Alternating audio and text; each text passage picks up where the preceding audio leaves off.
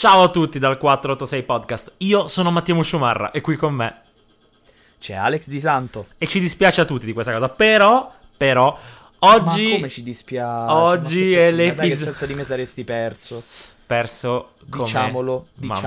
Come il GPS quando non c'è sta la connessione. Comunque... No, aspetta, devo ricalibrare la mia voce. Oggi è marzo, primavera, prime volte. Ed è qua che vogliamo partire in questa maniera. Però... Allora, fermo, tu mi confermi che non si parla di scopà? Allora, siccome... Cioè sì, ma no, invisibile. No, il punto è, siccome... È troppo scontato ed esiste un episodio nostro in cui parleremo del sesso, cioè il prossimo ad aprile parleremo di sesso. E io vorrei far sentire questa cosa. Queste sono le mie mani che sfregano, perché quando ci sarà l'episodio per il sesso sarà come liberare una tigre che sta dentro la gabbia e sta aspettando di uscire. Mamma mia, con le vene al collo, gli occhi iniettati di sangue e la voglia di uccidere le persone. Ehi Mattia, la percepisci, è il rumore della tristezza. Comunque, quello che volevo dire... Un pochino sì. Siccome è ovvio parlare di prime volte, la prima cosa che pensi ovviamente è il sesso, la tua prima volta. Io ho voluto girarci attorno fondamentalmente, perché ci sono tantissime prime volte. La primavera porta un'area di novità, le cose nuove, cioè che non abbiamo mai sperimentato fino ad un certo punto. Però... Logicamente, le prime volte, la prima cosa che ti viene in testa è il sesso. Perciò io, se dobbiamo iniziare un macro discorso, che so dove andrà a finire ovviamente, io la prima cosa ti vorrei chiedere è, visto che di sesso abbiamo deciso una bella X sopra per adesso, qual è stata, quando e qual è stata? E raccontami la tua prima cotta, la tua cottarella. Az. Allora, la mia prima cotta... Dammi un contesto temporale cottarella. Intanto, per favore. E allora mi viene in mente che Daidan era un cartone animato degli anni 90. No. Degli anni 80, scusa. No. Allora, stiamo già cantando Gesù 3 a quest'ora, non mi sembra il caso. Sì, grazie Christian Ice che ci segue sempre. No, mi viene in mente Gesù. La mia prima cotta Gesù. No, mi viene in mente la mia prima cotta grossa, per quello che mi viene in testa, perché sono state perché mi sembra un insulto. La mia cotta non è grossa. Oddio, dipende. Tatiana? Chi è Tatiana? Poi dici che dobbiamo rimanere in argomento. Sparicazzate. Hai ragione. No, la mia cotta grossa. Okay, vai. La mia prima cotta grossa, perché ce ne sono state altre anche tipo all'elementare. Io ho cominciato dalle elementari ad andare dietro a ragazze fuori dalla mia lega. Posso dirti che sai che io no? Non così presto. Davvero? Niente. Non hai mai avuto una cottarella alle elementari? No, le ragazze erano quell'elemento strano. Cioè io ero uno dei pochi che aveva amiche femmine. Però nonostante ciò, niente, non era una cosa che mi tangeva. Calcio, Dragon Ball, stavo bene. La vita era bella, non c'erano preoccupazioni. Stavo bene, invece tu? Io, vabbè, alle elementari classiche cottarelle con ragazzine carine che poi sarebbero diventate modelle, storia vera tra l'altro, poi ti passo i profili di Instagram.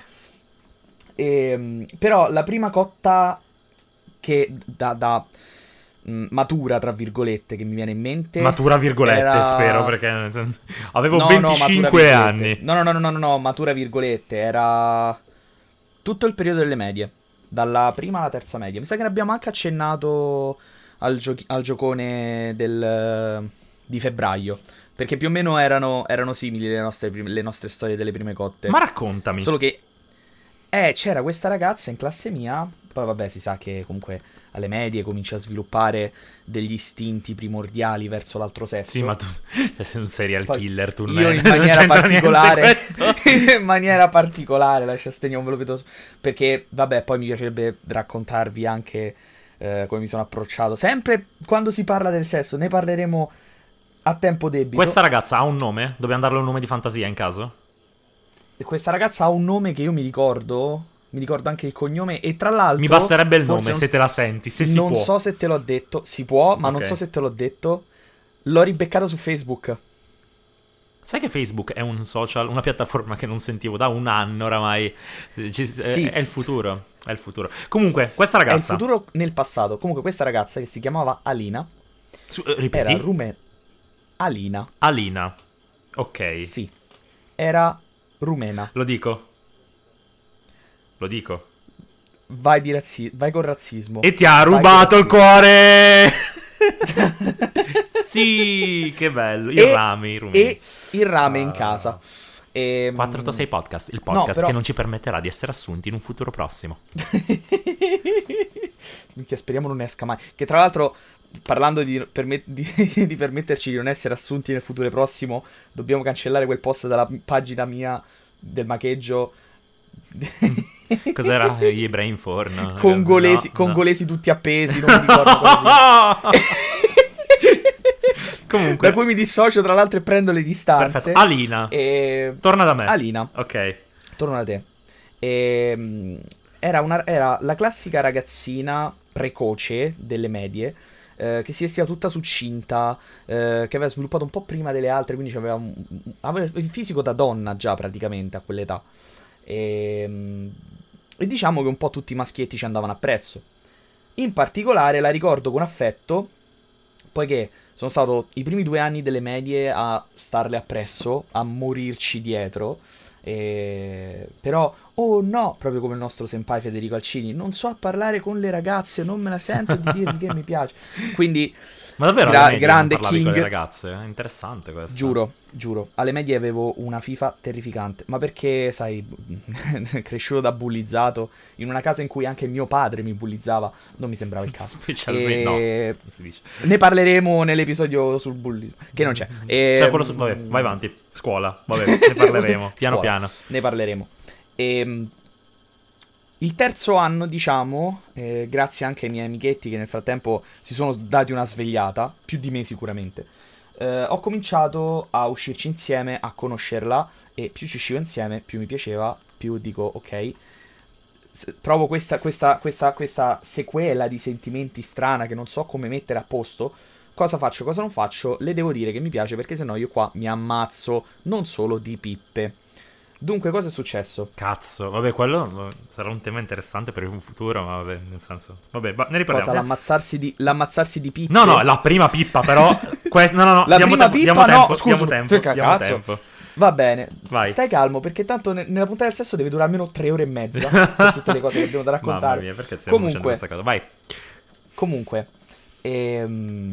uscendoci insieme, ho scoperto che a lei piaceva tanto la musica. In particolare le piaceva il pop punk. Pop punk. Perché? Tu ridi? Perché no, non capisci. Mi fai sentire sporco.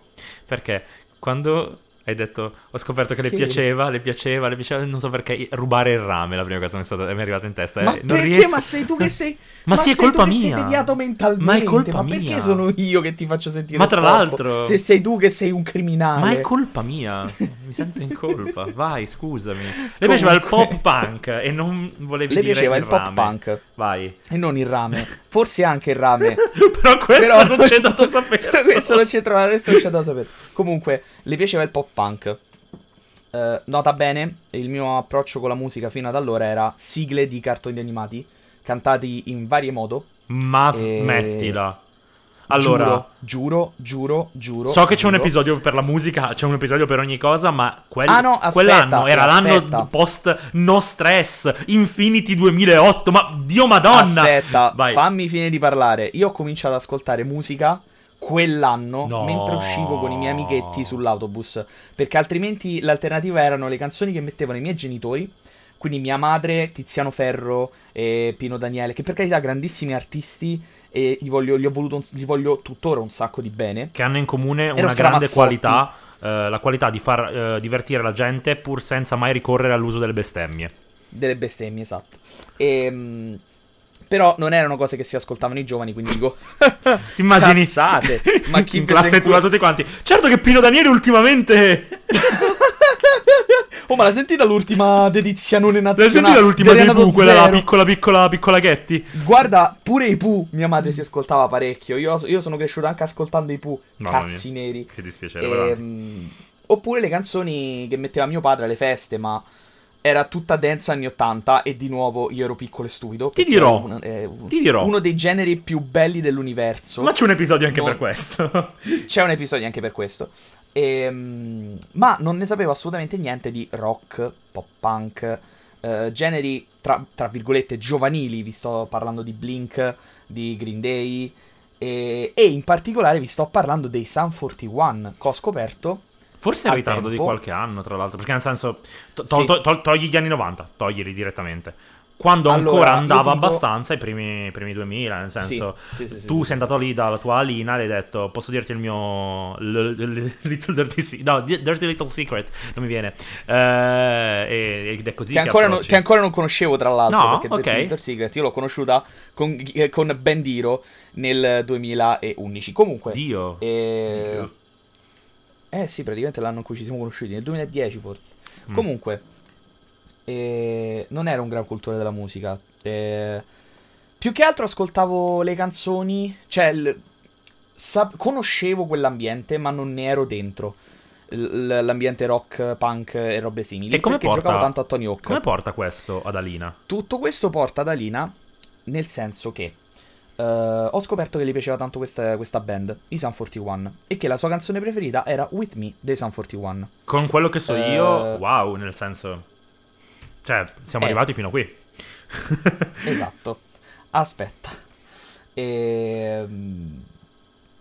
Fondamentalmente, al tempo ero un bambino stupido.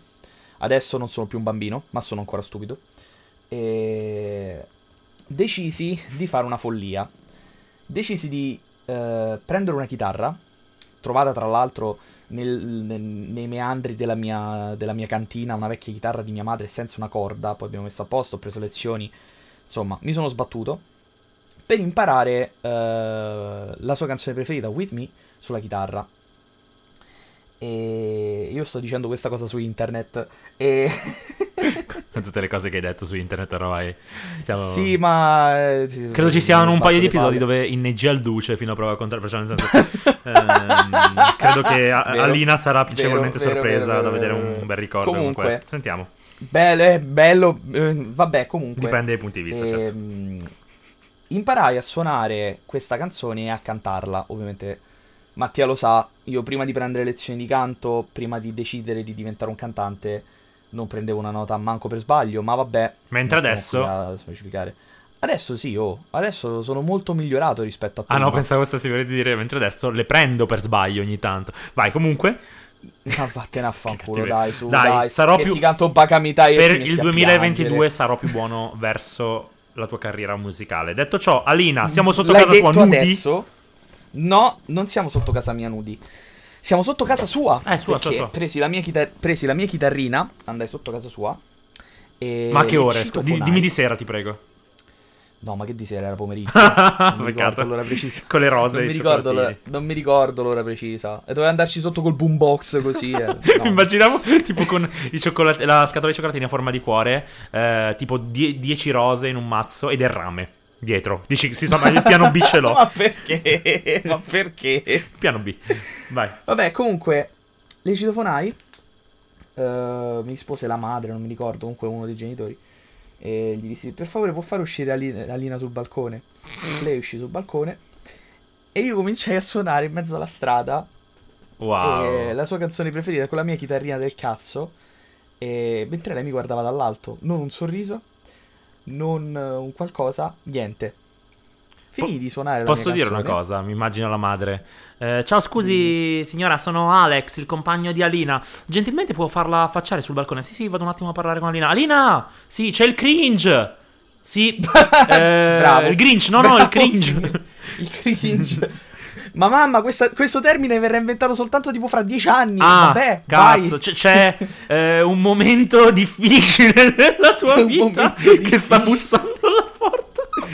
Tipo Beethoven. Ma posso dirti una cosa? Posso spezzare una lancia in tuo favore, a prescindere da come sta per finire questa storia.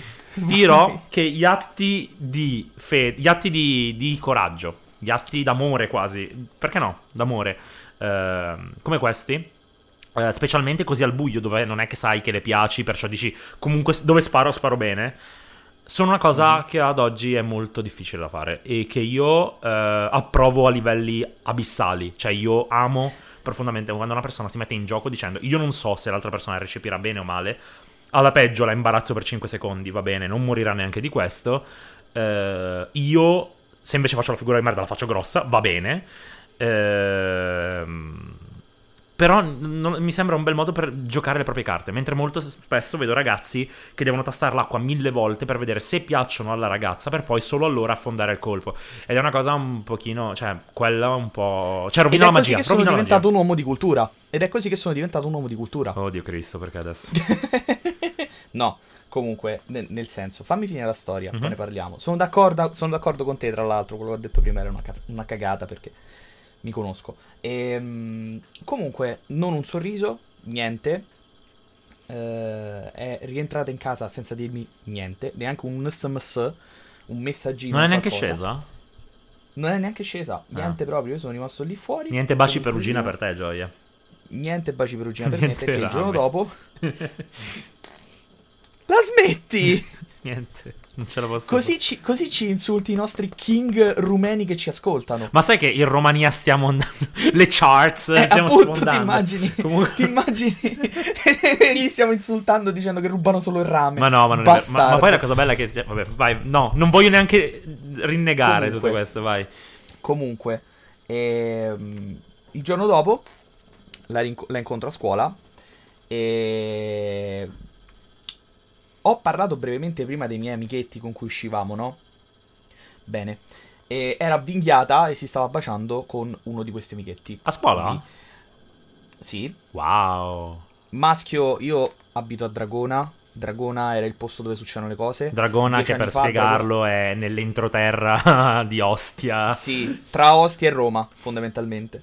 E Dragona 10 anni fa c'erano solo anziani e sparatori e mignotte. Esatto. E sparatorie.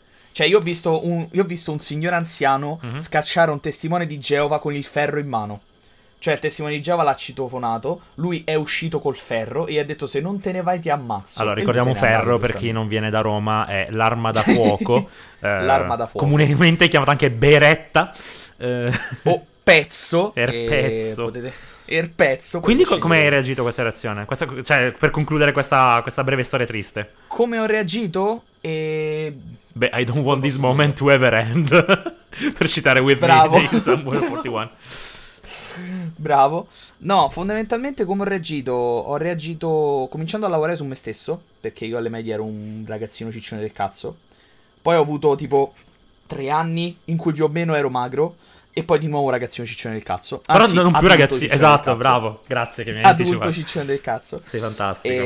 Ho deciso di lavorare su me stesso. Ho cominciato a fare sport, ma sport a livelli alti. Andavo in palestra tutti i giorni, facevo un sacco di cardio, ho cominciato a mangiare bene. Ma ne parleremo dello sport. Ma ne parleremo dopo. E aspetta, dimmi. Questa cosa ha portato un'altra cosa ancora. Io è lì che ho cominciato a suonare ed è lì che è cominciato il mio sogno di un giorno riempire San Siro. Entro i 30 anni, perché dopo i 30 anni mi ammazzo. Tu piuttosto,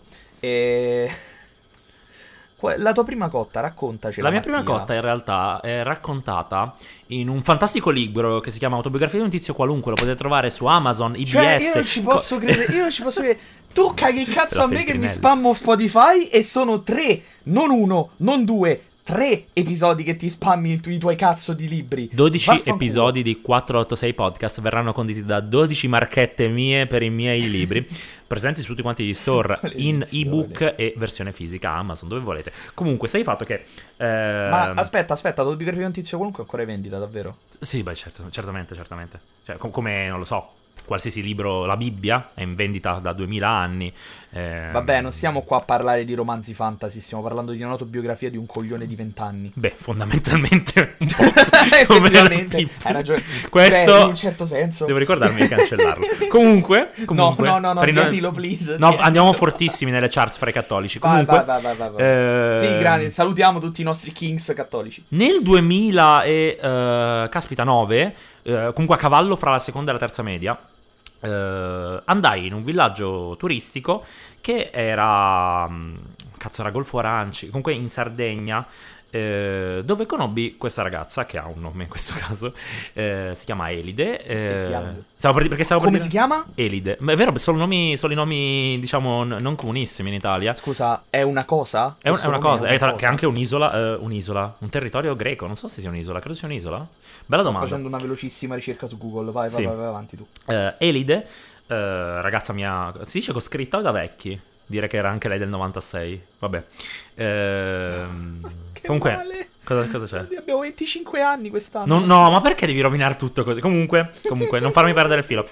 Un quarto di secolo. Vabbè, sta di fatto che a forza di eravamo un gruppo enorme di ragazzi e ragazze, a forza di stare tutti insieme, quella forse è stata dove più i maschi capiscono che maschi femmine si può stare serenamente insieme. Io comunque già da qualche anno non avevo problemi a anche uscire con amiche, perciò ci mancherebbe. Sta di fatto che per la prima volta nella mia vita mi accorgo che questa ragazza a me piace e inizio a parlarne con uno dei miei amici più cari di quella vacanza, e tutta gente conosciuta sul posto, di fatto tutto quanto in due settimane addirittura. Dimmi. Mi devi scusare un attimino perché è successa una cosa troppo funny. Ho cercato Elide su Google dal cellulare, la prima risposta è lì. Forse cercavi Lidl. Prego, va avanti. Grazie. Vabbè. King della Lidl. E praticamente ho detto ragazzi, Lidl mi piace. per spezzare un po' il momento. C'è stato proprio un momento di realizzazione, me lo ricordo, era un pre-cena, si dice pre-cena, sarà stato tipo le 19, avevamo finito aperitivo. Ma sì, no, stavamo aspettando, stavo facendo un giro con i miei amici, dico ragazzi, cioè questa mi piace. Cioè, non so spiegarmela, la prima volta nella mia vita. Della serie, gli altri è benvenuto e grazie al cazzo. Però e da lì in poi fu una sequela di momenti cringissimi, posso dirlo con grandissima serenità, ma cioè tutti causa mia, perché si crearono delle situazioni paradossali che culminarono in io che l'ultima sera, sapendo che non l'avrei più vista, o perlomeno chissà quando, piango mentre di sottofondo ci sono le note di L'amore dei Sonora.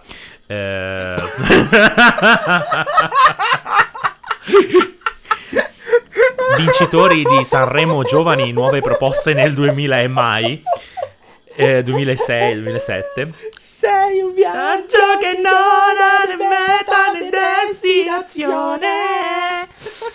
Sei la terra di mezzo dove ho lasciato il mio cuore. Perciò il punto è mi ritrovai in questa situazione assolutamente paradossale. L'ultima volta che la vidi eravamo all'aeroporto, stavamo tornando verso Milano, voglio dirti, e non riuscii a prendere il cuore in mano e non riuscii a dirglielo. Perciò qualche tempo dopo su MSN, dimmi. Our King Federico Alcini. Vabbè, però non mi sembra il caso tirarlo così Federico Alcini prima ancora che esistesse Federico Alcini. Senza Riccione, però. Il punto del discorso è su MSN le scrissi per del tempo e le confessai i miei sentimenti, perché mi sembrava buttato via non dirglielo. Ovviamente non ero corrisposto, poi a distanza, perché lei abita in un'altra parte d'Italia. Sta di fatto che mi immagino lei che risponde con tutti i glitterini. Ma una cosa super seria. Mi credi su Dio che sì? Ma tu mi credi che non stai sbagliando di una virgola? C'erano tutte. Perché aspetta, perché probabilmente la gente non sa, cioè cosa è MSN. C'è una porzione di esseri umani che non sa cos'è MSN. MSN è tipo WhatsApp. C'è presente che c'è gente che però con si parla solo a sticker su WhatsApp. Okay. Ecco, MSN tu potevi scrivere un messaggio solo di sticker fondamentalmente. No, la cosa che tutti quanti più si ricordano di MSN MSN ha per me l'equivalente di Trillo, cioè quando una persona non ti rispondeva, per attirare la propria attenzione, la sua attenzione, perdonami, potevi mandargli un Trillo, cioè il PC esplodeva in preda a rumori e vibrazioni, vibrazioni. Sì. Comunque niente, non è andata bene, però siamo ancora in buonissimi rapporti, cioè devo ancora rivederla dopo 10 anni, però a parte quello, è una di quelle persone con cui ci prenderei un caffè, tu ci prenderesti un caffè, anzi lei prenderebbe un caffè con te, la buona Alina, se non è in carcere. Se volete c'è anche una seconda parte di Alina. No, troppa roba. Siamo troppo indietro, aspetta, non ce la possiamo fare. È velocissima, tranquillo. La rividi lei in particolare, dopo che mi misi in forma, cioè passai da 100 kg a 73, ci sono delle foto su Facebook perché non ci chiedete di andare a controllare quando ho cominciato a fare football, questa è un'altra storia per dopo, e, la rividi davanti Piero, che è un bar qui di Dragona famosissimo. Ma quello fuori casa tua? Per fare... Quello fuori casa mia che fa il sugo delle polpette col mestolo della moglie. No. E... no. Sì, no. Fidati. E la prima cosa che mi disse è... Ti ricordavo più alto. Lei si era imbruttita da morire. Poi penso sia stata veramente deportata. E... Oh, pure l'olocausto a quest'ora. LOL. E niente, però sì, tranquillamente non lo prenderei. Ma perché io in realtà prenderei un caffè con tutte le persone della mia vita. Mi trovi d'accordo, devo essere onesto.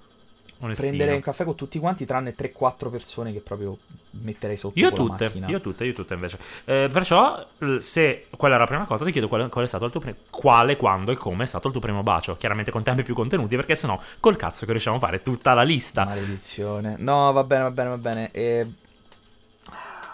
Me ne vergogno, ok? Ragazzi che ci state ascoltando, che non avete ancora fatto. Ragazzi, perché era un uomo. Perciò... Ragazzi e ragazze che ci state ascoltando, che non avete ancora fatto la prima volta, non avete ancora dato il primo bacio, pensate bene a quello che cazzo state facendo. Perché il mio primo bacio lo diedi ad una ragazza che mi fece conoscere la mia allora migliore amica. Adesso ci sto in ottimi rapporti, ma un po' che non ci vediamo / sentiamo. Claudia, che saluto fortissimo. Yes. E dopo ti mando una foto del cazzo su Instagram. Perfetto. A me intendevi però? No, a Claudia. Mi daresti un nome intanto? Cioè, giusto solo per contestualizzazione temporale. Allora voglio contestualizzare temporalmente. Anno, età. Io so il suo nome, ma non so il suo cognome. Wow. Perché in pratica uscimmo in questo gruppo pieno di ragazze, c'ero io. E facevo il piacere un po' con tutte perché mangia fregna, sei proprio no, era quel periodo in cui ero magro e te possino. Mi dici che anno era? E quanti anni avevi? 2012, punto di domanda, 15 anni? Wow, ok. Comunque sì, più o meno. E in mezzo a tutto questo gruppo c'era un sacco di ragazze bellissime. E ce n'erano un paio non così belle, diciamo, per essere politically correct, per non dire cassapanche dell'Ikea. Posso usare una tua frase? Proprio trademark. Cesso a pedali. Vabbè, comunque ci facciamo una foto tutti insieme, veniamo tutti taggati. E una delle ragazze taggate in quella foto mi comincia a scrivere su Facebook. Sempre Facebook è il luogo dove accade. Che è lei? Aspetta. Fammi finire per cortesia. Cominciamo a parlare. Dico, mazza, simpatica. Vado a vedere le foto. Wow, è anche carina. Magari non me la ricordo lì in mezzo, però c'era tanta gente, capace che... Ma in quanti eravate, scusami, così? Un excursus veloce.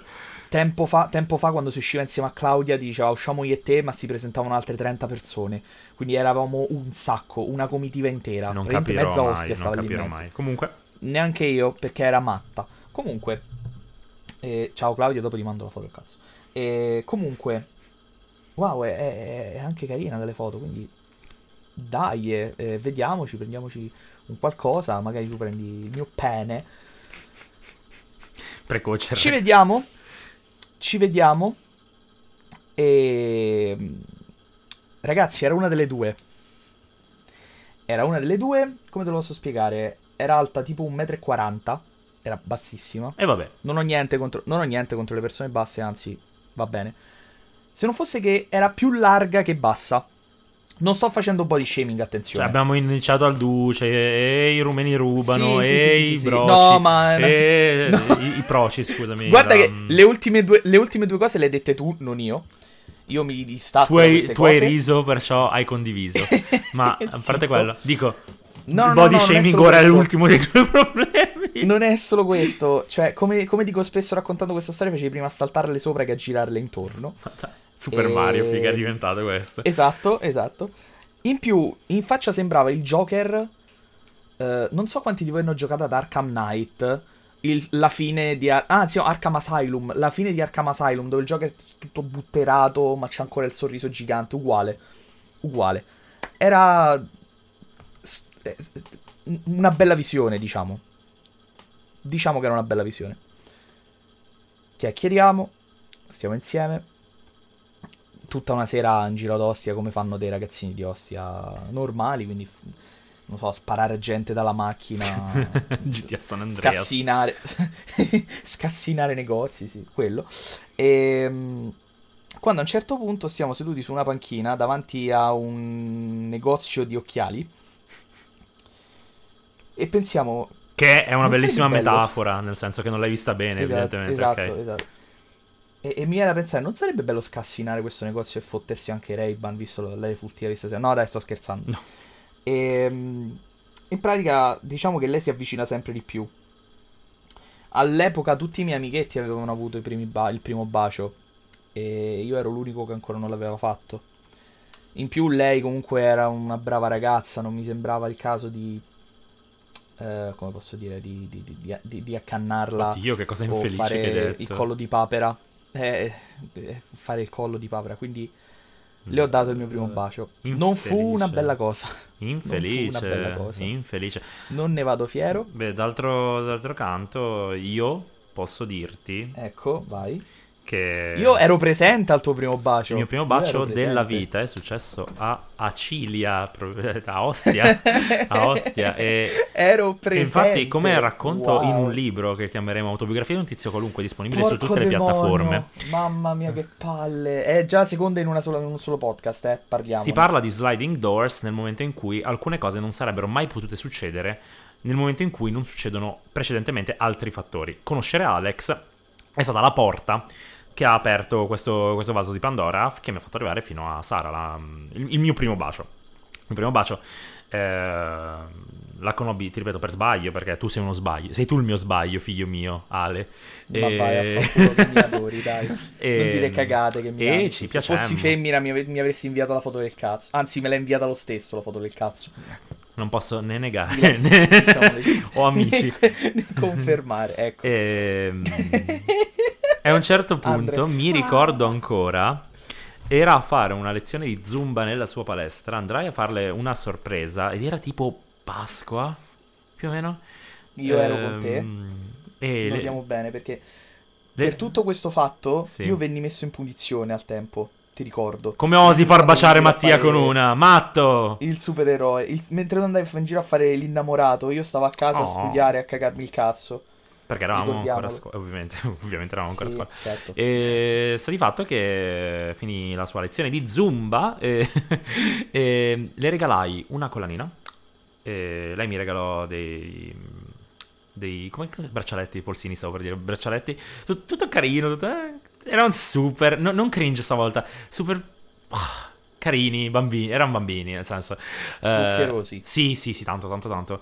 E lì è successo. E ti dirò di tutte le cattive esperienze che ho avuto in vita mia, nel senso, di tutte le prime volte che vorrei cambiare, questa è probabilmente l'unica che non vorrei cambiare, perché tant'è che nel mio caso il primo bacio corrispose alla prima relazione. Perciò Sara, con quel bacio, diventa la mia prima ragazza. Durò pochissimo, durò 2 mesi. E poi a distanza specialmente, perciò a quell'età avevamo 15 e 16 anni. Sì. È tosta. Però... Perché adesso invece, ricordiamo... Io ti dirò una cosa, potersi spostare, essere maggiorenni, avere una macchina, avere soldi, avere l'indipendenza, poter cambiare la propria vita, cambia le carte in tavola. Ma per te... Continua a crederlo da solo. Comunque dicevi... Ma per te, nel momento in cui io ti dico la mia prima relazione è corrisposta, tant'è che passavano le serate al telefono a parlare,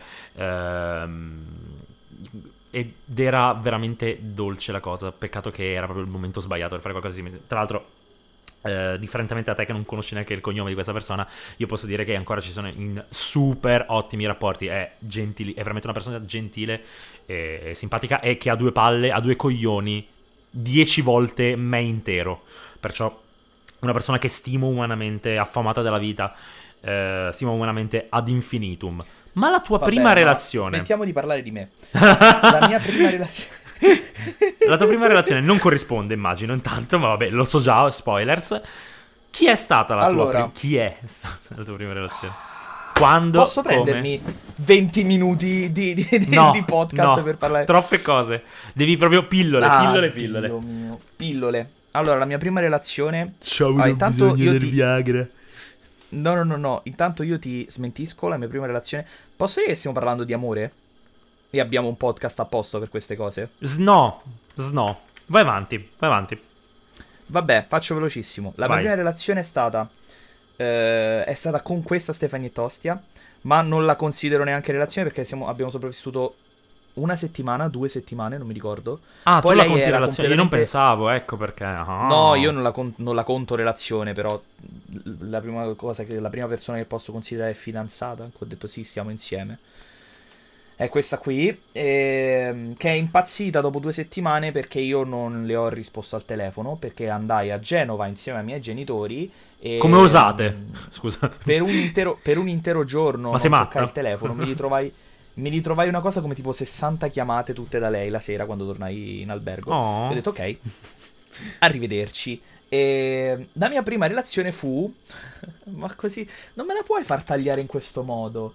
La mia prima relazione deve essere degustata perché ha tante di quelle cose da dire. Mattia, non possiamo dirle tutte adesso, non c'è tempo. Sappiate soltanto... No, esatto, parliamo solo proprio di... Non parlare... Soltanto... Togli tutto il cotè sessuale, toglilo subito. Sappiate... No, è quello il fatto. La parte sessuale è una micro porzione del macro argomento che è la mia prima relazione. Come ti ci sei messo insieme... pillole. Allora, no, fammi parlare a me per cortesia, perché questa storia io, mamma mia, se un domani diventerò comico come volevo fare alle superiori. Sì, ma dimmi Maurizio superiori, Battista.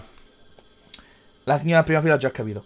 Non sposatevi mai. Comunque, la mia prima relazione, sappiate soltanto che è una storia incredibile, che ad oggi quando la racconto la gente non ci crede finché non esco le fotografie. Ma era lei la prima, screen, effettivamente? Sì. Perché mi ricordo di una ragazza italo-americana che pensavo fosse temporalmente prima. Era temporalmente prima, ma non la considero relazione. Ah, ma vedi che sei un paraculo. Sì, è colpa tua questa. Mattia, è durata una settimana. Se non fosse lei, dovrei contare anche quell'altra che ne è durata 2. La mia prima relazione, io intendo relazione che dura almeno 1 mese. Ok. Ecco. Quindi è lei la mia prima relazione. È una cosa talmente estrema, questa ragazza, che ho bisogno di tanto tempo per parlarne. Purtroppo non posso farla adesso. Vai, ti do 3 pillole. 3 pillole. Come vi siete messi insieme? Come è stata la relazione? Come è finita la relazione? Hai 60 secondi di argomento. Vai. Allora, ci siamo messi insieme di estate, io non lo sapevo, ma lei poi quando abbiamo cominciato la scuola ho scoperto che era la figlia della mia professoressa di greco, che l'anno prima mi aveva bocciato. Con questa ragazza ti ci ho fatto scrivere io, cioè a un certo punto io ho 60 secondi, vai. La relazione è stata una merda anche perché non potevamo vederci, perché la madre glielo proibiva, perché pensava che io fossi un poco di buono, nonostante ero tutto casa e football. Lei però mi voleva perché comunque era una buona... Ero un bel trofeo al tempo. Football alternativa alla chiesa. Che giocava a football americano. Esatto. Uno che stava... Era un bel trofeo dire di stare insieme ad uno che giocava a football americano, anche perché penso che ero l'unico della scuola, se non mi sbaglio. Con lei ho avuto la mia prima volta, ma è stata una merda, poi lo racconterò. Per colpa sua sono famoso nella mia vecchia scuola perché sono quello che si faceva fare i soffocotti dietro la scuola, e in quel posto dove mi faceva i soffocotti lei ha continuato a fare i soffocotti ad altre persone. Si torna sempre dove si è stati bene. La relazione è finita nel momento in cui... Non voglio fare spoiler, ma mi ha detto una cosa che poteva cambiare la mia vita, ma fortunatamente era una cazzata. Non dico altro. In tutto questo la madre ti ha bocciato. Spoiler. Tutto questo la madre mi ha bocciato il primo anno, quindi io il secondo anno mi sono trombato la figlia. Sai no, appena del contrappasso. Come osi. Te sei regolata. Se ridi che moglie fioci nel culo. E niente. Perfetto, grazie per questo excursus. Questa è stata la mia prima relazione vera, tra virgolette. Che poi vera. Mamma mia. Beh, vera, più vera di così io non riesco a pensare. Ma c'è tempo, non ti preoccupare. 8 mesi di guerra, porco demonio. Allora io ti chiedo, scostiamoci, ok? Andiamo su quello che ha caratterizzato la nostra adolescenza. Mi dici la tua prima email? Senza darmi dammi solo il nome dell'email. Dimmi cosa era. Io te lo dico già, era Ugo.nonno. Era Ugo.nonno, perché ai tempi il mio primo nickname fu Nonno Ugo 98, che era una cosa che mi era rimasta in testa. Tuttora lì da qualche parte sulla PlayStation in giro. Perché Nonno Ugo 98 venne dal fatto che mi dava fastidio che tutti quanti i giocatori di calcio prendessero il 99 come numero sulla maglia. Perciò dissi, 98 quantomeno spezza un po' questo ritmo. Non pensavo che potesse nascere della gente nel 98, era inconcepibile. Non esistevano. Dopo il 96 addirittura 2 anni dopo di noi. Ma in che senso, gente? Bro? Wow.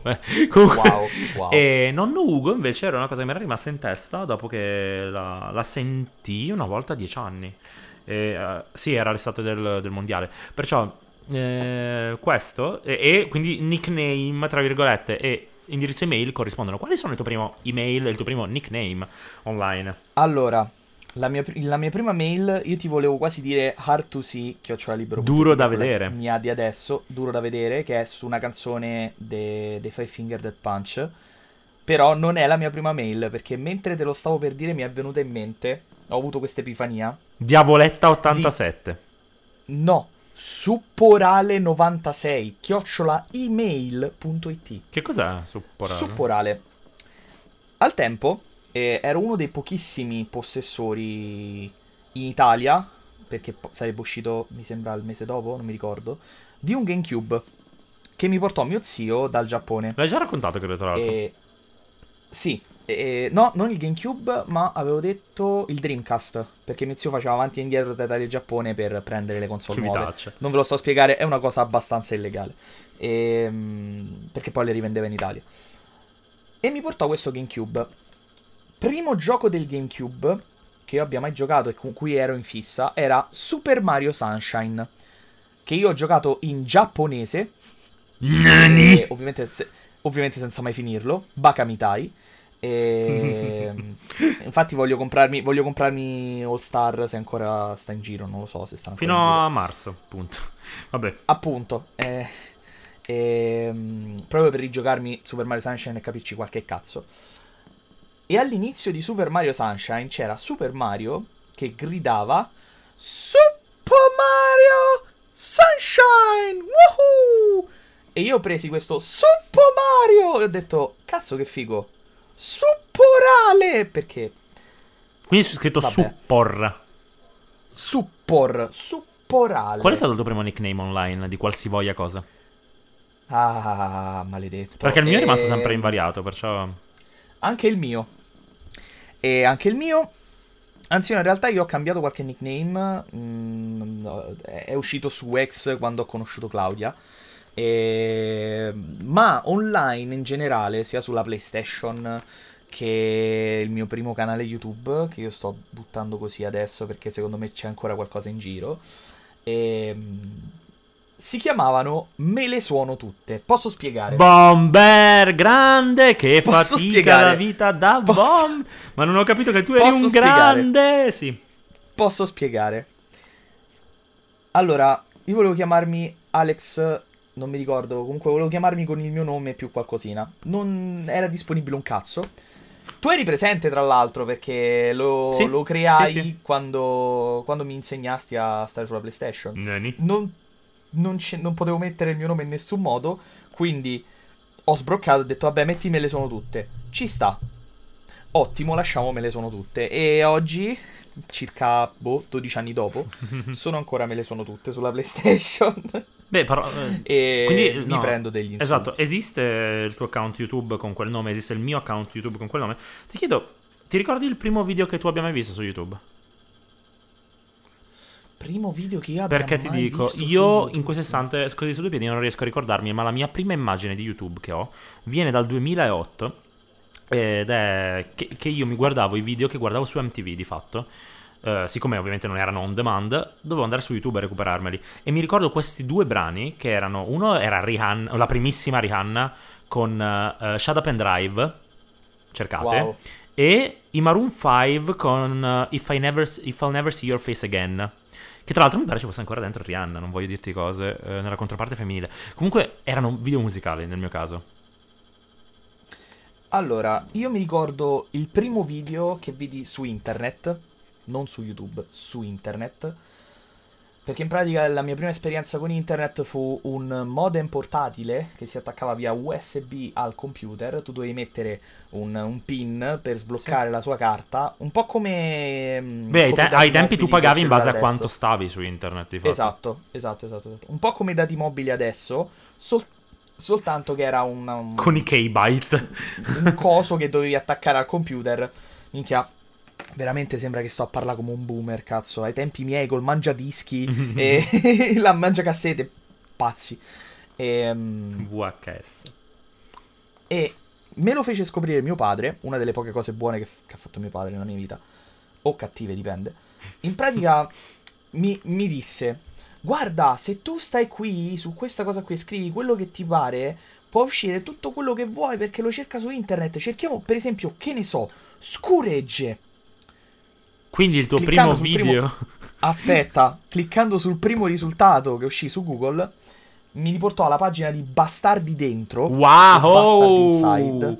Wow! Dove ti sto portando con la testa. Veramente? La pagina di Bastardi Dentro, che io non so se ancora è on, però la pagina di Bastardi Dentro... Potrebbe. Che piccola parentesi che metto qui vicino al microfono, aveva anche la sezione dei giochini zozzi, e è così che sono diventato uomo di cultura. Dio. E il primo video che io vidi nella mia vita è stata una compilation di persone che scureggiavano sugli accendini, o come piace chiamarlo noi, Enzo Salvi. Tipo. Ok. E io mi ci spaccavo. Io prima ancora di YouTube stavo solo su Bastardi Dentro.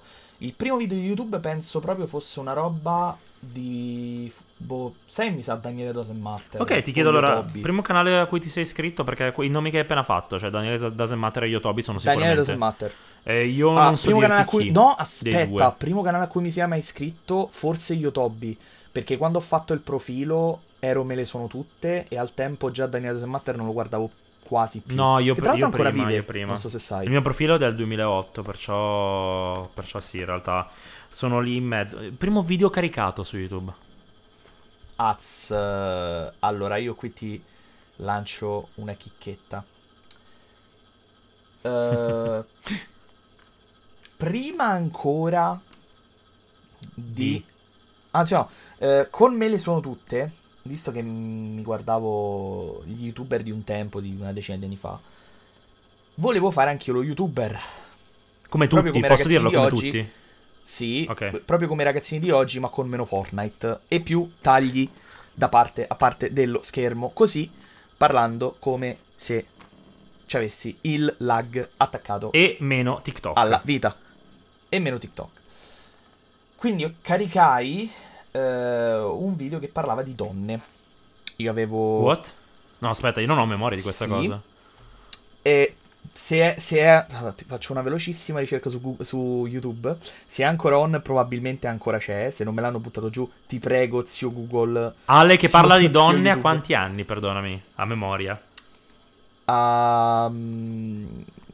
13 più o meno. Wow. Mentre tu cerchi... No, il cringe è veramente tanto. Il tuo? Il mio primo video, allora, fattuale, sarebbe un video dove io avevo messo il testo a un brano dei Rev Theory e l'ho ricaricato facendo tipo 60-70 mila visualizzazioni semplicemente mettendo il testo a un brano, fine, tutto qui. Tra l'altro in low quality ai tempi, ce l'ho ancora, è ancora on. Come non sia stato strikeato fino alla morte, buttato giù da YouTube, lo sa solo Dio. Il mio primo video fatto da me fu un video memorial della mia terza B delle medie, con sotto Iris dei Goo Goo Dolls, molto molto triste, molto molto strappalacrime, dove per ogni persona della mia classe, tipo 18 elementi, mettevo per tutti quanti un commento, tranne che ovviamente per me, perché non mi sembrava il caso, e per ognuno dovevo inventarmi qualcosa, anche per quelli di cui non me ne fregava un cazzo. Perciò è stata un'ottima sfida, e tuttora uno dei miei amici più cari, Andrea, nonché mio allora compagno delle medie, nonché una delle due persone che mi tromberei. Esatto, mi mema di continuo, mi prende... No, non mi prende per il culo, ogni tanto se ne esce, ma ti ricordi quando hai fatto nel 2009, nel 2010 il video per addio terza media, RIP? Perché lui ai tempi gli piacque molto, anche perché eravamo migliori amici, perciò... Non ti conoscevo ancora, li avrei conosciuto l'anno dopo. Ed è stato il primo video fatto proprio da me, di fatto tutto da me, è stato quello. Tocca a te. Allora, io intanto ho finito la ricerca. Wow, ok, vedo. Mi sono sbagliato. Il primo video che condivisi fu un lyrics video di Marilyn Manson, di Sweet Dreams. Ma guarda quanto eri più magro. Wow. Maschio, grazie, lo so.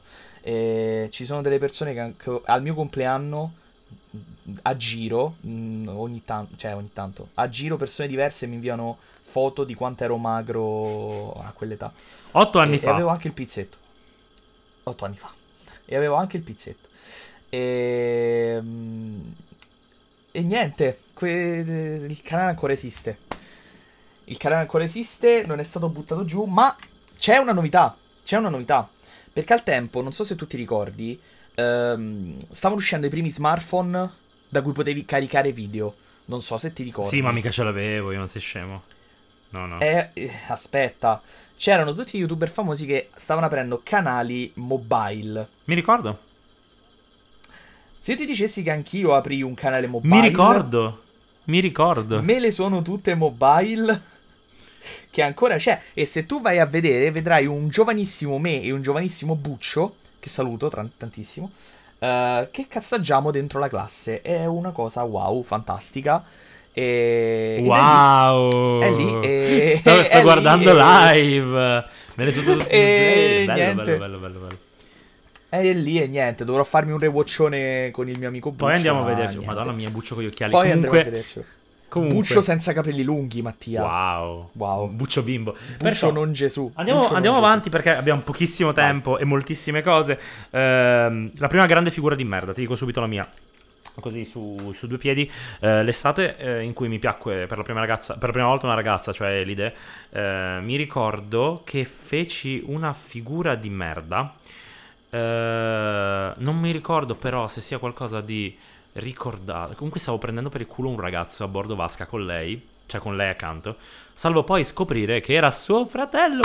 Ma non so perché, neanche perché l'avessi fatto, cioè non avevo la più pallida idea, e sicuramente lei non avrà memoria, perciò tipo io sbiancato, morto, lei che rideva, e ti ripeto, secondo me non ne ha neanche memoria lei, immaginarsi, perciò prego signore, prego. Sai perché non sto ridendo? Perché no, se no ce n'era una con un'erezione di problema, però cioè, no, questo è un altro discorso. In confronto alla mia prima figura di merda, queste sono bruscoline. No, e poi mi si sedettero sopra quando avevo un'erezione, proprio per la persona che mi si sedette sopra. La mia prima figura di merda risale a quando facevo karate. Allora, parto dal presupposto che la cosa che sto per dire, se fossi stato chiunque altro... probabilmente non la starei dicendo, me ne starei inventando un'altra, ma voglio dire questa perché sono molto fan dell'esorcizzare cose che ci hanno segnato nella nostra vita, per non fare più gli stessi errori o per non soffrirne più, fondamentalmente.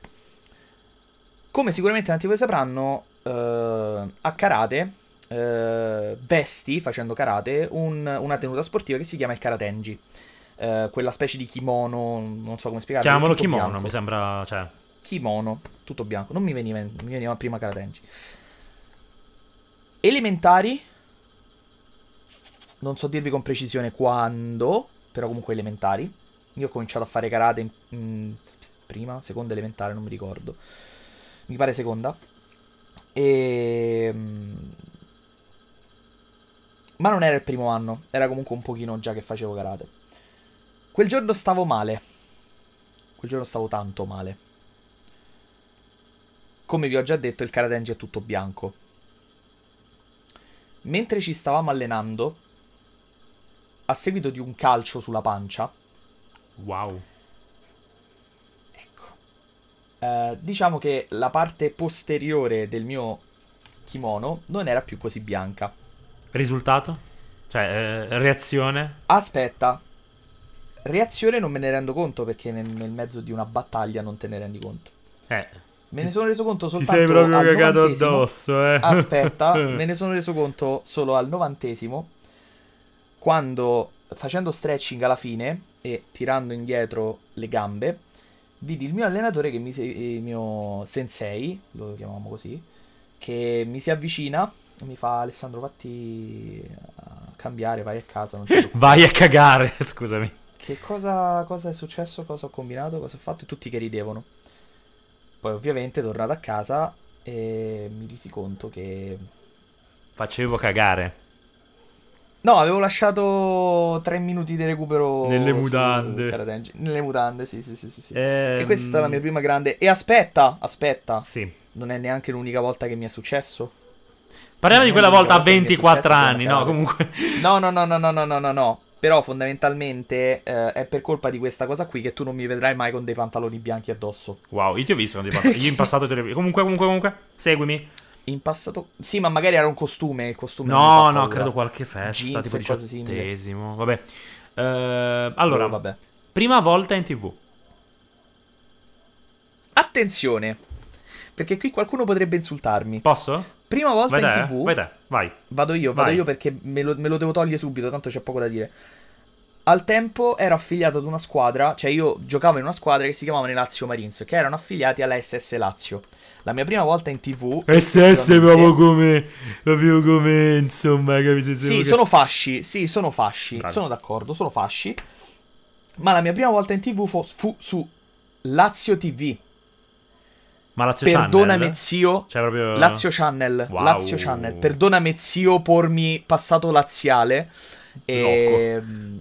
Quando in pratica chiamarono la nostra squadra di football per fare una comparsata, una specie di pubblicità, una specie di spottone in questo programma che parlava appunto de Lazio, quindi fascismo, quindi le foibe, quindi era meglio quando si stava peggio e ha fatto anche cose buone, la bonifica della Continua, in mezzo a tutte queste cose, okay. In mezzo a tutte queste cose c'eravamo noi. In particolare eravamo andati soltanto noi giovanile, perché i grandi non volevano andarci, perché che schifo a Lazio. E giocavamo nella Lazio praticamente. E vabbè, ma spieghiamolo, dai, anche a costo di tirarci qualche madonna dietro. A Roma si tifa Roma. Tendenzialmente. Sì. Diciamo sono d'accordo. Cioè i laziali esistono ma si nascondono. Un po' come i fascisti. No, stavo per dire un po' come il contrario. Però vabbè. Sempre perché adesso capite perché nel primo episodio comunque ho detto quelle cose che ho detto comunque fondamentalmente il nostro perché come squadra contributo al programma fu andare casca armatura dentro uno studio, sederci praticamente tra il pubblico, quello a vista, cioè presente i classici programmi di TV minori che c'hanno il pubblico a vista dietro, yes, mentre baby. Davanti il conduttore. Lì, noi stavamo lì dietro su una panca, in casco e paraspalle giganti così, che prendavamo tutta una panca sotto e dovevamo ascoltare roba sulla Lazio, di che parlava la Lazio, eccetera. Ma Lazio Calcio? Lazio Calcio. Finché a un certo punto... Ah sì, ragazzi, ci stanno pure questi ragazzetti qua che giocano a football americano, hanno mandato le nostre foto. Molto figo, ma roba tipo di 20 secondi. Okay. E poi si è tornati a parlare di fascismo, quando c'era lui, non si doveva mettere con Hitler, ha fatto anche cose buone. Grande classico di Lotito. Comunque, la mia prima volta in TV. Ciccione. Io, allora, ho un po' di fatica a ricordare perché sono successe tante volte... Una grossa la ebbi nel 19, credo, 2018-2019. Mi ricordo che finì a Comedy Central News. Vabbè, ero parte del pubblico, ma feci uno sketch. Però prima, nel 2016, ci fu una storia per la quale il mio professore di filosofia fu licenziato per aver pisciato 11 anni prima in un cespuglio. Una aspra diatriba legale, per citare uno dei miei film preferiti, che portò a un casino mostruoso. Noi avevamo determinati appigli come classe, proprio la mia classe, la mia che fece portare un sacco di gente fuori dalla nostra scuola durante una manifestazione con 500 persone, e sopra al palco, tra virgolette, c'eravamo noi, la mia classe. Quindi a un certo punto, se non ero il primo, ero il secondo, comunque aver preso in mano l'Italia, gli italiani. No, è vero che sembravo Salvini perché ero più grasso, un però sacco. Nella foto un sacco. Però sai il fatto che presi il mio megafono e iniziai a parlare, a dire guardate quanto è speciale, quando mai per un professore tutta questa mobilitazione, guardate. E comunque questo video si trova ancora, e lo spararono subito sulla Repubblica, sul sito web della Repubblica, e poi il mio professore fu invitato da determinate televisioni, rifiutò gli incontri a gettone dove veniva in teoria pagato, li rifiutò perché è di un'onestà imbarazzante quest'uomo. Venne chiamato c'erano Le Iene, mi hanno intervistato là Le Iene, che però mandarono in onda solo un nostro amico, intervistò la Rai, però finimmo su Ballarò, su Rai 3, dove rigirarono fondamentalmente il servizio della Repubblica, perciò io finii in TV. In questa clip di 2 minuti c'era 20 secondi, 15 secondi di me che parlavo al megafono, e questo video esiste ancora, è su internet, perciò questa è stata la mia prima volta, e per uno scopo tiro positivo, perciò niente fascisti, è piacevole come cosa, tanto per cambiare ogni tanto. Wow. Ti chiedo un'ultima cosa breve, perché prima poi c'è il giocone. Presenterò io, guarda stavolta. Come lo taglio veloce. Prima sbronza, virgola, io mai. Detto, finito. Io prima mai. Sbronza? Io non bevo. Aspetta, prima sbronza di sempre o prima sbronza dove mi sono sentito male? Di sempre. Avevo 12 anni. Sì. E mio papà ha passato l'Heineken e il Bacardi Breezer. No. Allora, stavo in vacanza con mio padre e mia madre, la famiglia di mio padre, quindi mio zio Claudio, Forza Roma, i miei cugini, Forza Roma, e sottolineiamo sempre. Stai cercando di lavarti addosso il passato. Ti sciacqui il passato.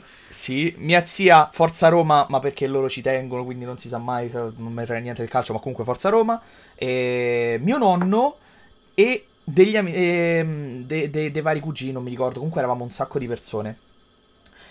Eravamo a Maria di Camerota, il posto dove succedono le cose, il posto più felice d'Italia secondo me, e in questo ristorante fantastico a Camerota Alta, che in pratica era un castello, letteralmente un castello arroccato sulla cima di Camerota Alta, con una terrazza da dove si vedeva tutta la città, tutta la vallata, il mare, era un bel posto, e si chiamava Il Castello. Purtroppo adesso quel ristorante non c'è più perché fanculo, però stavamo lì, un momento molto conviviale, si stava a ridere, si stavamo a divertire come pazzi, lì tra l'altro è anche nato un meme della mia famiglia, i 12 apostoli, perché non mi ricordo perché sinceramente è uscito fuori. Te ne prego, vai alla fase dell'alcol, che se no la gente chiude bene, il podcast e tipo i Kikomori si suicidano in casa. Ma stai buono, ma lasciami raccontare, sono un master. Comunque, a un certo punto mio zio, gioviale, comunque è da lui che ho preso la passione per l'alcol, mio padre e altri cugini loro ordinano queste caraffe di birra da 4 litri, che erano fatte come boccali di birra, solo che erano da 4 litri. Ce n'erano 4 in totale in tutto il tavolo. Allora, per ridere, erano appena usciti da poco i cellulari che facevano le fotografie, quindi che te lo dico a fare. Ale, prendi una di queste boccaloni di birra, fai una ciucciata, mandiamo la foto a nonna e la facciamo schiattare. Va bene papà, ho preso questo boccale di birra gigante per me al tempo, mi sono appoggiato il liquido dorato sulle labbra, il nettare, e ho cominciato a bere. Mio padre è di una lentezza aberrante con la tecnologia, vi lascio immaginare con le foto. Ho bevuto, il liquido mi piaceva, ho bevuto, l'ho appoggiato giù e già ero un po' allegro, un po' euforico. Ragazzi, sono veramente eufobico. Fatto sta che poi si è andata avanti la serata. Fondamentalmente, mentre mio padre e mio zio erano distratti nel parlare, nel giocare a briscola, nel fare convivialità, molto ridere, io sono passato per tutto il tavolo a finirmi tutti i boccali di birra che c'erano sul tavolo. Questa cosa può confermarla mia madre se non ci credi. Ma perché mai? Scusa. Perché mi piaceva, mi stavo divertendo. A me piace la sensazione che dona l'alcol. Ragazzi, ubriacatevi come caimani, che è regolare. E alcolizzatevi come caimani, che è regolare. Che è parte della crescita di un grande sportivo.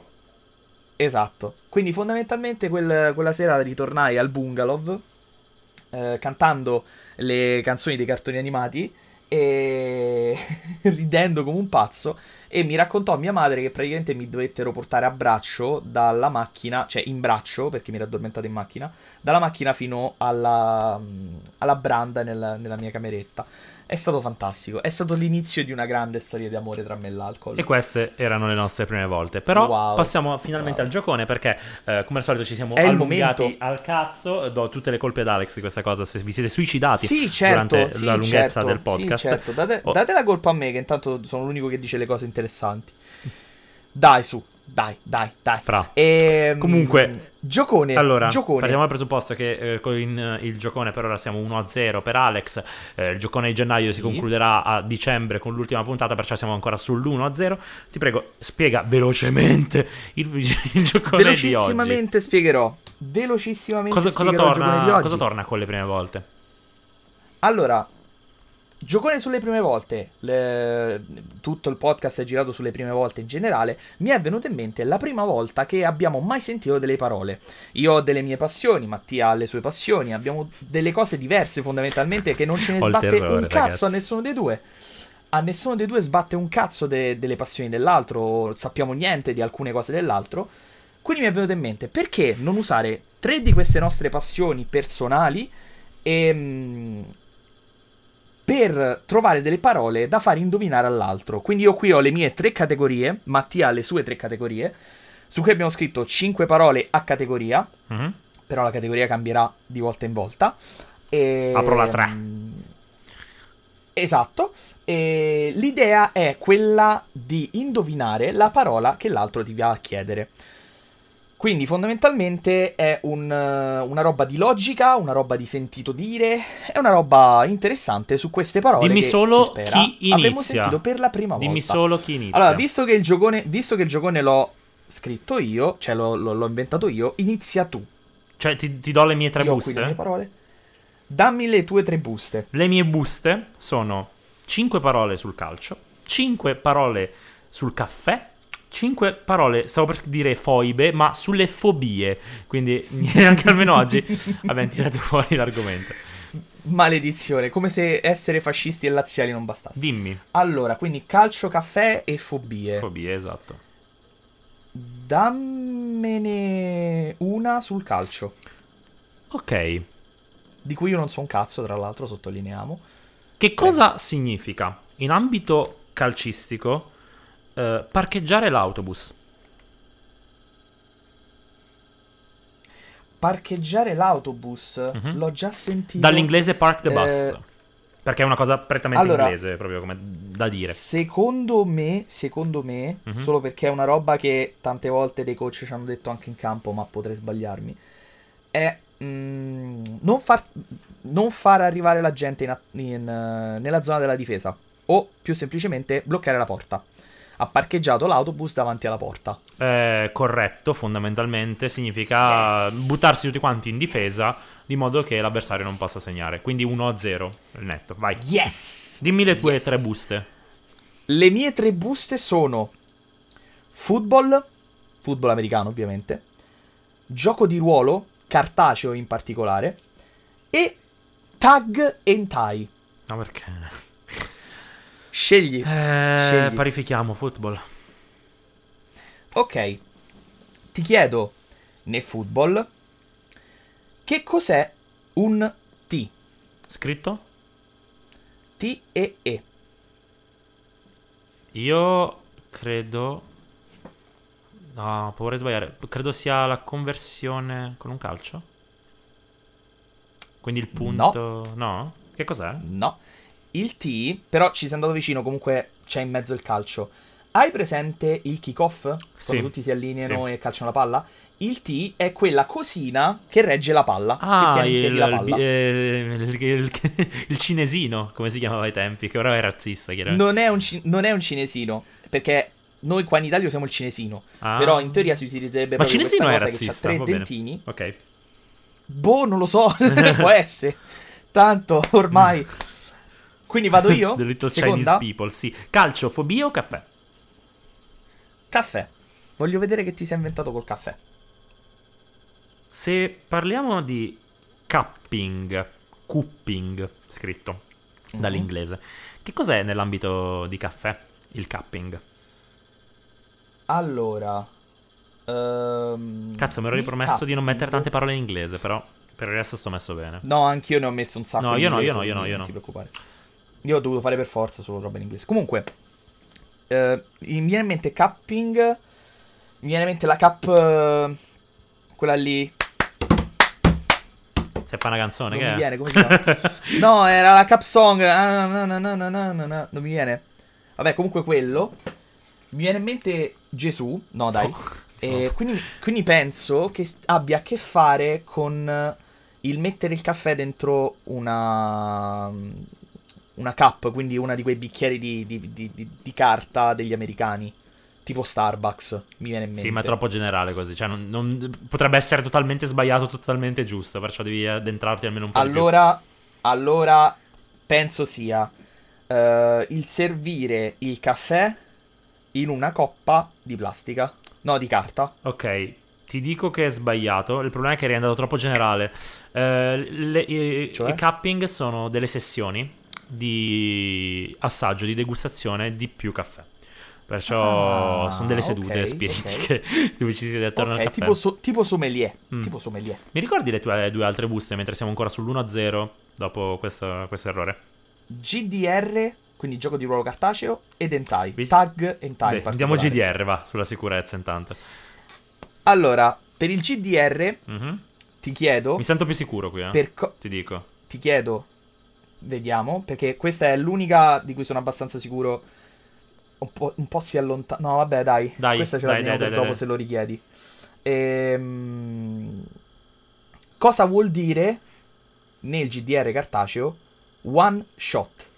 One shot è quando colpisci un nemico ammazzandolo con un solo colpo. In un solo colpo, sì. Oppure qualcosa al primo tentativo. Ha due significati. È stupido perché ha due significati. Vabbè, cioè, non puoi non darmela buona. È un primo tentativo. È una cosa riuscita al primo tentativo. One shot, first shot. Bravo, ci sta. Te l'accetto. Va bene. In particolare one shot, io lo intendevo come sessione one shot. Quindi un'avventura dove tu ti siedi al tavolo e la storia comincia e finisce in una sola, in quel tavolo lì. Però in una sola sessione, esatto. Però come me l'hai detto tu, va bene, te la do buona. Ok, 1-1, terza parola. Vuoi fare fobie o torni sul calcio e il caffè? Fobie. Ok, vai. Qua ti chiedo, la vuoi più facile o la vuoi più difficile? Più difficile ti do magari una manina io. Più facile... no, dai, facciamola facile. Ok. Dai, facciamola facile, tanto... Che cos'è l'agorafobia? Allora, l'agorafobia è la follia... La follia!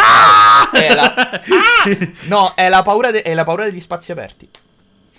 Allora. No.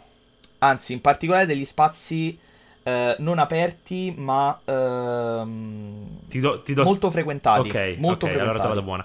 Agorafobico, da agora, che vuol dire piazza in greco. Bravissimo. Flexo i miei 7 anni di classico. Bravissimo, è esattamente corretto, perché è la paura dei posti affollati o pieni di gente, perciò è corretto. Sì, tecnicamente i posti all'aperto, pubblici, è corretto, ma in realtà viene proprio dalla piazza, la piazza greca, perciò è corretto. Sì. 2-1. Vado io e a sto punto, per completare la triade... Mi tocca e spero che non mi tocchi più. Fai mentai. Io spero che ti tocchi più spesso. Passa al lato scuro. Vai.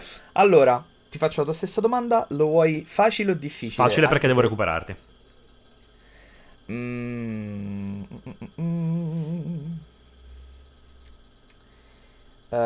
Che cos'è? I piedi. No, cosa vuol dire? Anzi, scusa. Sì. Cosa vuol dire futa? F-U-T-A. Ma è giapponese. E di conseguenza il futanari. Sì. Ascolta. E di conseguenza è il Futanari. Perdonami, vado sull'ovvio, però partendo dall'inglese, immagino sia qualsiasi cosa a livello porno, anime, legato al lavoro di piedi, conoscendoti, però... No, no. Che cos'è? Quello è foot job. No, pensavo avesse una declinazione in giapponese. Che cos'era? No. Futa o futanari sono semplicemente le donne col cazzo. Com'è che avrei dovuto capirlo, essendo questa facile, perdonami, così per ridere? Perché magari l'hai sentita. Eh sì, quando guardo il TG5, e ora parliamo Mario Draghi, Futanari. Dai, facciamo così, se dopo me ne scegli un'altra degli hentai, te ne faccio una che... No, te ne faccio una che sicuramente sai. Giuro, croce sul cuore, sicuramente la sai. Ma perché conosci le donne col cazzo? Vabbè, comunque sono gusti, perché liberi tutti, frequenti. Non, aspetta, non hanno solo il cazzo, hanno entrambi. Sia il cazzo che la figa. Bello. Beh, capito, è interessante. The whole shebang, il total package. Comunque, calcio, esatto. Fobie o caffè? Siamo sul 2-1, te ne mancano solo due. Fammi caffè. Facciamo. Bello. Che cos'è il diclorometano? Il che? Il diclorometano. Che cos'è? E o scegli tu. A cosa serve? Allora, devo scomporre la parola perché è l'unica cosa che mi viene in mente. Diclorometano. Ricordati sempre che stiamo parlando di caffè. Forse, cioè, è una grandissima linea guida. Sì. Metano, c'è metano, quindi penso sia... Andare le automobili. Che ne so. Tra l'altro. Allora, il diclorometano, c'è cloro in mezzo. Io lo so che tu me lo dici, io dico, ma certo, sì, certo, ovvio il diclorometano. Tipico. È una sostanza che secerne il caffè dentro la moka. Il diclorometano è la metodologia più classica, è la sostanza che si utilizza più comunemente per non usare risciacque vari. Per decaffeinizzare un caffè, perciò no, è una sostanza esterna che si utilizza per togliere la caffeina dal caffè. Ha senso. Attraverso un processo chimico, però. Perciò, bene, siamo alla quarta anche per me. Non pensavo, bravo. Poi mi spieghi come fai a sapere queste cose. Vabbè. Io, devi sapere, sono un grandissimo innamorato del caffè. Anche oggi ho comprato caffè, altro caffè, come se non bastasse. Una volta avevi del tè. No, ma anche del tè. Beh, teina e caffeina in realtà sono la stessa sostanza, perciò tanto vale. Va bene. Vai, quindi, football, GDR o hentai? Hentai lo buttiamo via. GDR mi ha già sicuro? Portato bene. Ascolta un attimo. Fai football. Siamo 2-1 comunque, non 2-0. 2-1. Football, vai. Sì. Sono fiducioso. Football. Posso ancora recuperarla, sì. Mamma. Va bene. Cosa significa? Te la sto praticamente regalando. Cosa significa turnover on downs? Turnover on downs. Up and down. Allora, il turnover nel calcio è quando si fa un cambio di squadra. Si utilizzano le riserve per far riposare i freschi. On downs, i down nel football sono le azioni singole, massimo 4 per superare le 10 yard. Di conseguenza, credo che sia alla fine della terza azione, all'inizio della quarta, iniziare a mettere la squadra di difesa, siccome stai per calciare via il pallone, siccome non sei riuscito a prendere le 10 yard che avresti dovuto con le 4 azioni. Allora, ci sei andato incredibilmente vicino, ma no. Dimmi. Il turnover on downs, in pratica, quando tu non calci via la palla e quindi decidi di fare un'altra azione, se non riesci a superare le 10 yard neanche con la quarta azione, c'è un turnover on downs, quindi un cambio di possesso di palla. Dalla posizione del pallone si va all'altra squadra. Peccato, c'eri vicinissimo. È comunque un'azione non riuscita, perciò va bene. È comunque un'azione non riuscita, ma non è quando dal terzo al quarto metti la squadra per calciare la palla. Allora, 2-1, se mi indovini il prossimo hai vinto tutto. Attenzione. Calcio, fobie, caffè. Fobie. Ok. Ti dico perché non te la posso far facile, però te la faccio molto vicina a me. Che cos'è la ataxofobia? A-T-A-X-O. Ataxofobia. Ataxofobia, allora... Mi è molto molto vicina. Ti è molto molto vicina, fammi pensare. È una parola che mi sono scritto fra le 5 parole più importanti della mia vita. Tutti quanti hanno 5 parole più importanti della propria vita. Una allora, delle mie 5 è questa. C'è la A privativa, quindi vuol dire privarsi di qualcosa, ma non riesco a capire. Beh, non per forza qualcosa. Privarsi, però sì. Però sì. Sì, privare qualcosa. Cazzo, taxo è corpo. Che paura di un corpo. La tassomanzia è l'impagliamento degli animali. Non credo si chiami così.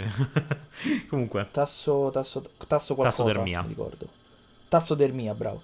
Impagliare animali, però c'è derma che è corpo, quindi non vuol dire... No, derma è pelle, quindi non vuol dire un cazzo. Tasso vuol dire... È l'animale, il piccolo animale arrabbiato. No, quindi vuol dire mettere dentro. Ci sto arrivando. Ataxofobia, quindi... Vado a controllare se la desinenza è giusta. Guarda, io la butto lì. Comunque sì.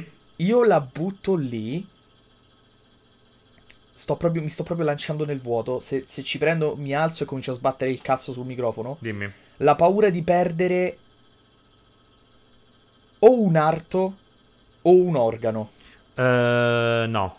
Allora, la ataxofobia è la paura del disordine. Non so ora la desinenza giusta, credo taxos. Ataxofobia. Come fai a vivere in casa mia? Ma infatti tu sai che io soffro, tu lo sai benissimo, te lo dico ogni volta. Perciò questa era la tua quinta, ti fermi a... Quant'era? 2 punti. Io posso solo pareggiare e andare ai spareggi, in caso.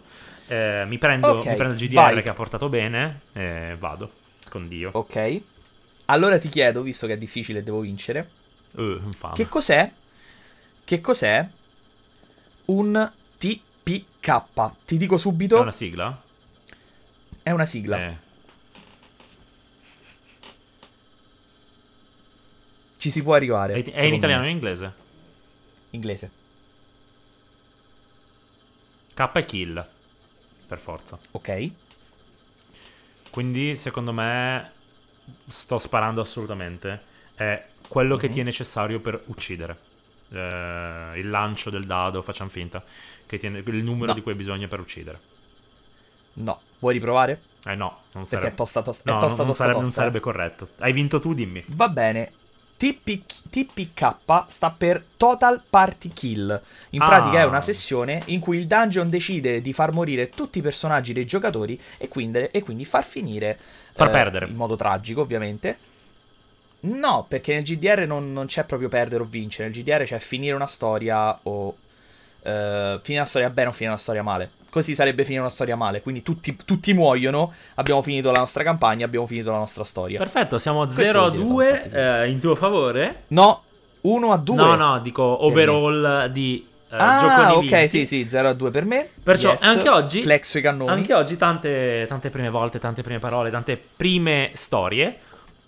Tante prime storie, ci siamo messi a nudo davanti a voi, soprattutto io con le mie storie di merda in tutti i sensi. E signori, anche per oggi è tutto, chiudiamo qui. Anche per oggi è tutto. Io vi saluto da Mattia Musciumarra e con me Alex Di Santo. Ci rivediamo dal 486 Podcast per l'episodio di aprile che parla di sesso, perché il 486 Podcast sì 486 Podcast sì. Per il sociale 486 Podcast, il podcast che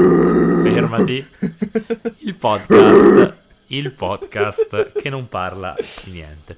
Vi ringraziamo per aver ascoltato e per la pazienza che ci vuole.